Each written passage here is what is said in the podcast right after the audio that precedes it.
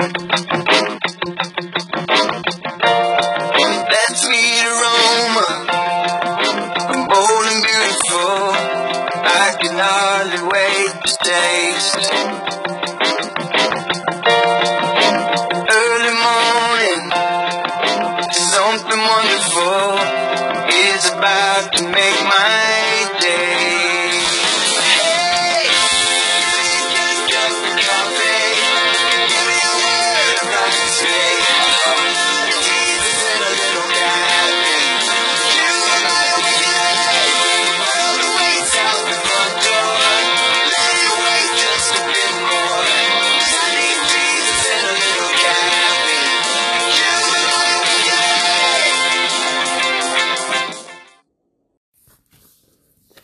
Good morning, everyone out there in podcast land, and welcome to the first episode of Jesus and Coffee. Amen.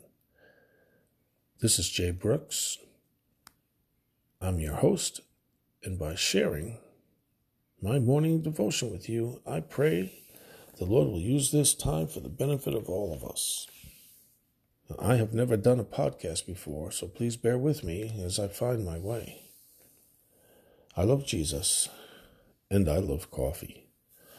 I have my Bible open and I have a nice hot mug of dark roast coffee here. So I have everything I need to start my day. Today is Good Friday, the day we remember the crucifixion of the Lord Jesus. I like to use different translations of the Bible. Today, I will be reading from the New American Standard Bible. I'm going to read John 18, verse 28 through John 19, verse 30.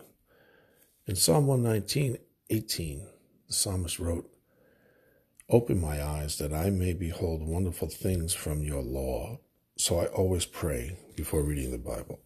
So let's get started. Almighty God, we come to you in the name of your Son, our Savior, Christ Jesus. And we ask you, as the psalmist did, to open our eyes that we may behold wonderful things from your word. We ask that you would change us with your word because we desperately need to be changed. And we ask that you would speak to us through your word because we desperately need to hear your voice. And we ask you to reveal yourself to us from your word because we desperately need to know you. Amen. Then they led Jesus from Caiaphas into the praetorium, and it was early, and they themselves did not enter into the praetorium, so that they would not be defiled, but might eat the Passover. Therefore Pilate went out to them and said, What accusation do you bring against this man? They answered and said to him, If this man were not an evildoer, we would not have delivered him to you. So Pilate said to them, Take him yourselves and judge him according to your law. The Jews said to him, We are not permitted to put anyone to death, to fulfill the word of Jesus which he spoke, signifying by what kind of death he was about to die. Therefore, Pilate entered again into the praetorium and summoned Jesus and said to him, Are you the king of the Jews? Jesus answered, Are you saying this on your own initiative? Or did others tell you about me? Pilate answered, I am not a Jew, am I? Your own nation and the chief priests delivered you to me. What have you done? Jesus answered, My kingdom is not of this world. If my kingdom were of this world, then my servants would be fighting so that I would not be handed over to the Jews. But as it is, my kingdom is not of this realm. Therefore Pilate said to him, So you are a king? Jesus answered, You say correctly that I am a king. For this I have been born, and for this I have come into the world, to testify to the truth. Everyone who is of the truth hears my voice. Pilate said to him, What is truth? And when, we, when he had said this, he went out again to the Jews and said to them, I find no guilt in him. But you have a custom that I release someone for you to, on the Passover. Do you wish then that I release you, the king of the Jews? So they cried out again, saying, Not this man, but Barabbas. Now Barabbas was a robber. Pilate then took Jesus and scourged him. And the soldiers twisted together a crown of thorns and put it on his head, and put a purple robe on him. And they began to come up to him and say, Hail, King of the Jews, to give him slaps in the face. Pilate came out again and said to them, Behold, I am bringing him out to you, so that you may know that I find no guilt in him. Then Jesus came out, wearing the crown of thorns and the purple robe. Pilate said to them, Behold the man. So when the chief priests and the officers saw him, they cried out, saying, Crucify, crucify. Pilate said to them, Take him yourselves and crucify him, for I find no guilt in him. The Jews answered him, We have a law, and by that law he ought to die, because he made himself out to be the Son of God. Therefore, when Pilate heard this statement, he was even more afraid, and he entered into the praetorium again and said to Jesus, Where are you from? But Jesus gave him no answer. So Pilate said to him, You do not speak to me? Do you not know that I have authority to release you and I have authority to crucify you? Jesus answered, You would have no authority over me unless it had been given you from above. For this reason, he who delivered me to you has the greatest sin. As a result of this, Pilate made efforts to release him, but the Jews cried out, saying, If you release this man, you are no friend of Caesar. Everyone who makes himself out to be a king opposes Caesar. Therefore, when Pilate heard these words, he brought Jesus out and sat down on the judgment seat at a place called the pavement, but in Hebrew, Gabbatha. Now it was the day of preparation for the Passover. It was about the sixth hour, and he said to the Jews, Behold your king. So they cried out, Away with him! Away with him! Crucify him! Pilate said to them, Shall I crucify your king? The chief priests answered, We have no king but Caesar. So he then handed him over to be crucified. They took Jesus, therefore, and he went out, bearing his own cross, to the place called the place of the skull, which is called in Hebrew Golgotha. There they crucified him, and with him two other men, one on either side, and Jesus between them. Pilate also wrote an inscription and put it on the cross. It was written, Jesus, the Nazarene, the King of the Jews. Therefore, many of the Jews read this inscription, for the place where Jesus was crucified was near the city and it was written in Hebrew, Latin, and Greek. So the chief priests of the Jews were saying to Pilate, Do not write the king of the Jews, but that he said, I am the king of the Jews. Pilate answered, What I have written, I have written. Then the soldiers, when they had crucified Jesus, took his outer garments and made four parts, a part to every soldier, and also the tunic. Now the tunic was seamless, woven in one piece. So they said to one another, Let us not hear it, tear it, but cast lots for it, to decide whose it shall be. This was to fulfill the scripture. They divided my outer garment among them, and for my clothing they cast lots. Therefore the soldiers did these things. But standing by the cross of Jesus were his mother and his mother's sister Mary, the wife of Clopas, and Mary Magdalene. When Jesus saw them, his mother, and the disciple whom he loved standing nearby, he said to his mother, Woman, behold your son. Then he said to the disciple, Behold your mother. And from that hour the disciple took her into his own household.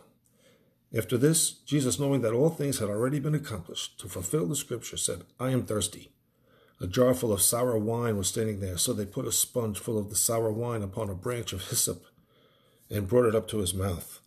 Therefore, when Jesus had received the sour wine, he said, It is finished. And he bowed his head and gave up his spirit. This is the word of the Lord.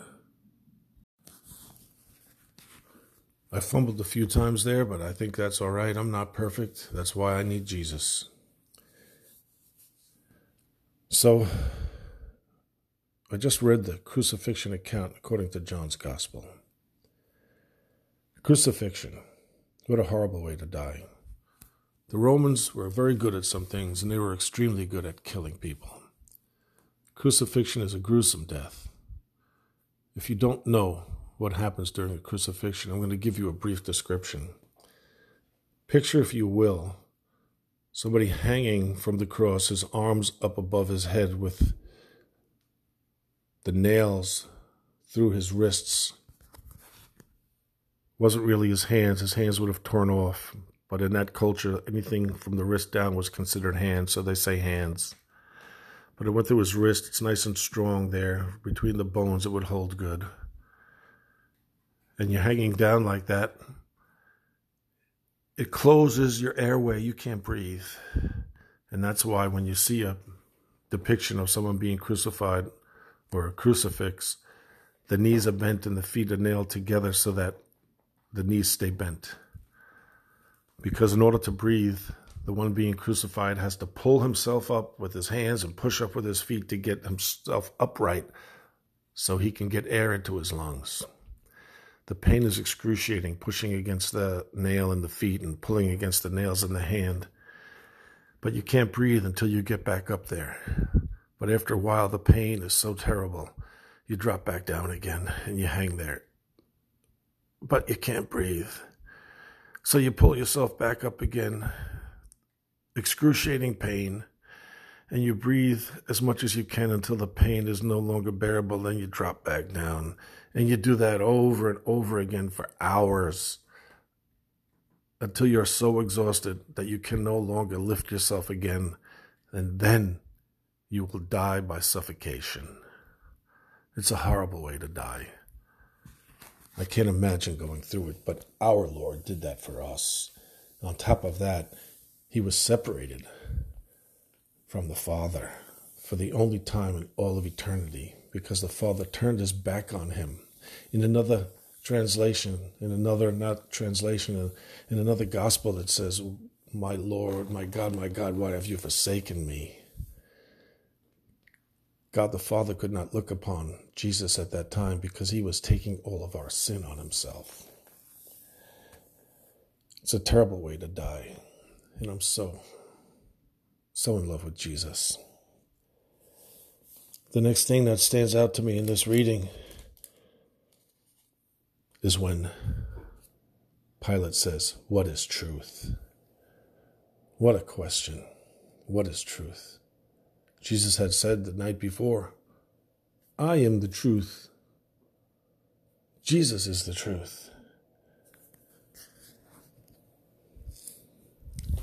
Jesus Lord Jesus, you're so good to us. And while he was suffering, the Lord had the presence of mind to take care of his mother by telling the writer of the gospel, the disciple Jesus loved, the apostle John, to take care of his mother, take his mother into his household.